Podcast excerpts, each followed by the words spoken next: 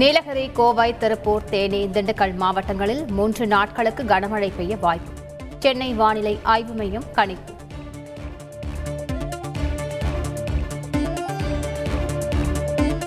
சென்னையில் பொதுமக்கள் முகக்கவசம் அணிவதை உறுதிப்படுத்த சென்னை மாநகராட்சி உத்தரவு.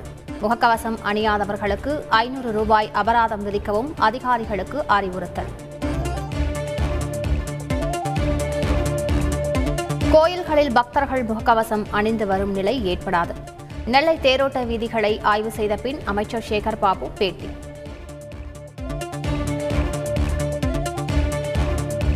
சென்னையில் ஆருத்ரா நிறுவனத்தின் தலைமை அலுவலகத்தை முற்றுகையிட்டு போராட்டம்.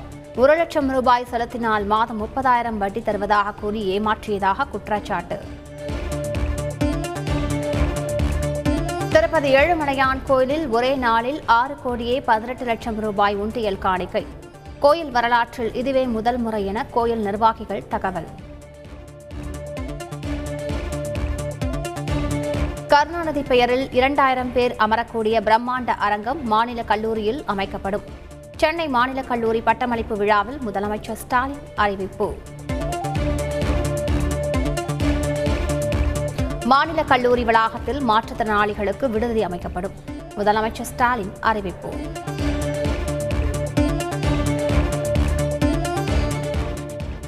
கொரோனாவை காரணம் காட்டி தடை விதிக்கப்பட்டால் காணொலியில் பொதுக்குழு கூட்டத்தை நடத்த இபிஎஸ் தரப்பு திட்டம். மாவட்ட அதிமுக அலுவலகங்களில் இருந்து கலந்து கொள்ளவும் அறிவுறுத்தப்பட்டதாக தகவல்.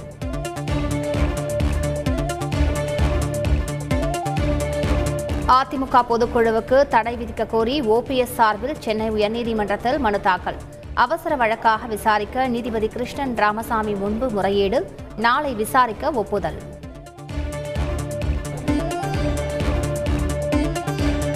அதிமுக பொதுக்குழுவில் பங்கேற்க ஓபிஎஸ்க்கு இபிஎஸ் தரப்பு அழைப்பு. கட்சியின் பொருளாளர் என்ற முறையில் கணக்கு விவரங்களை தாக்கல் செய்ய வேண்டுகோள். அதிமுக பொதுக்குழுவுக்கு முழு பாதுகாப்பு கேட்டு டிஜிபி அலுவலகத்தில் ஏபிஎஸ் தரப்பு மனு. சமூக விரோதிகளை தூண்டி குழப்பம் ஏற்படுத்த வாய்ப்புள்ளதால் மனு அளித்ததாக முன்னாள் அமைச்சர் ஜெயக்குமார் விளக்கம். டிடிவி தினகரனை மறைமுகமாக ஓபிஎஸ் சந்தித்தது குறித்து மருது அழகராஜ் சொல்லாதது ஏன்? முன்னாள் அமைச்சர் ஜெயக்குமார் கேள்வி. கொடநாடு வழக்கை விரைவுபடுத்தி குற்றவாளிகளை தண்டிக்க நடவடிக்கை எடுத்தவர் முன்னாள் முதலமைச்சர் எடப்பாடி பழனிசாமி. உண்மைக்கு புறம்பாக மருது அழகராஜ் பேசுவதாக முன்னாள் அமைச்சர் ஜெயக்குமார் குற்றச்சாட்டு.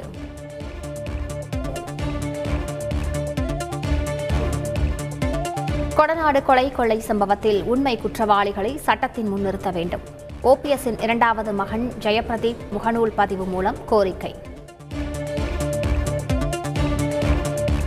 செஸ் ஒலிம்பியாட் போட்டிக்கான ஏற்பாடுகள் குறித்து தமிழக அரசு இன்று மீண்டும் ஆலோசனை. அரசு உயர் அதிகாரிகளுடன் தலைமை செயலாளர் இறையன்பு ஆலோசிக்கிறார்.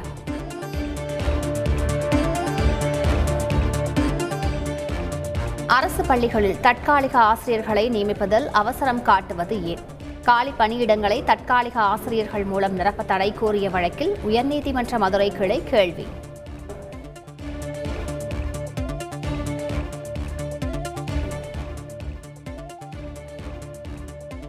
ராஜஸ்தானில் தனியார் வங்கிக்குள் நுழைந்து துப்பாக்கி முனையில் துணிகர கொள்ளை.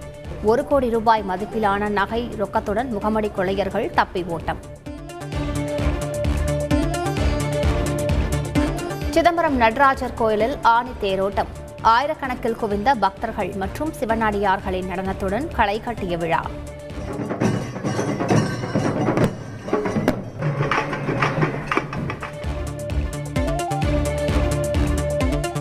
லீனா மணிமேகலையின் காளி படத்தின் சர்ச்சை போஸ்டருக்கு கடும் எதிர்ப்பு. நெல்லை போலீசில் புகார்.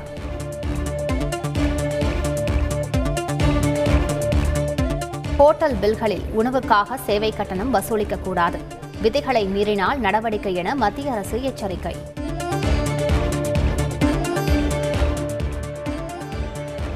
பஞ்சாப் பாடகர் சித்து மூஸ்வாலா கொலை வழக்கில் மேலும் ஒருவர் கைது. டெல்லியில் சுற்றி வளைத்து கைது செய்தது காவல்துறை. இந்தியாவுக்கு எதிரான கடைசி டெஸ்ட் கிரிக்கெட் போட்டி. இங்கிலாந்து அணியின் வெற்றிக்கு இன்னும் நூற்று பத்தொன்பது ரன்கள் தேவை.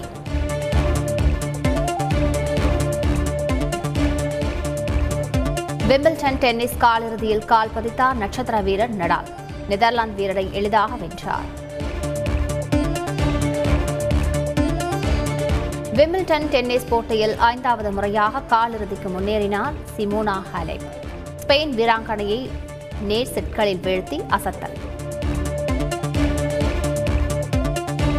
கஜகஸ்தானில் நடைபெற்ற சர்வதேச குத்துச்சண்டை தொடரில் இந்திய வீரர்கள் பதக்க வேட்டை.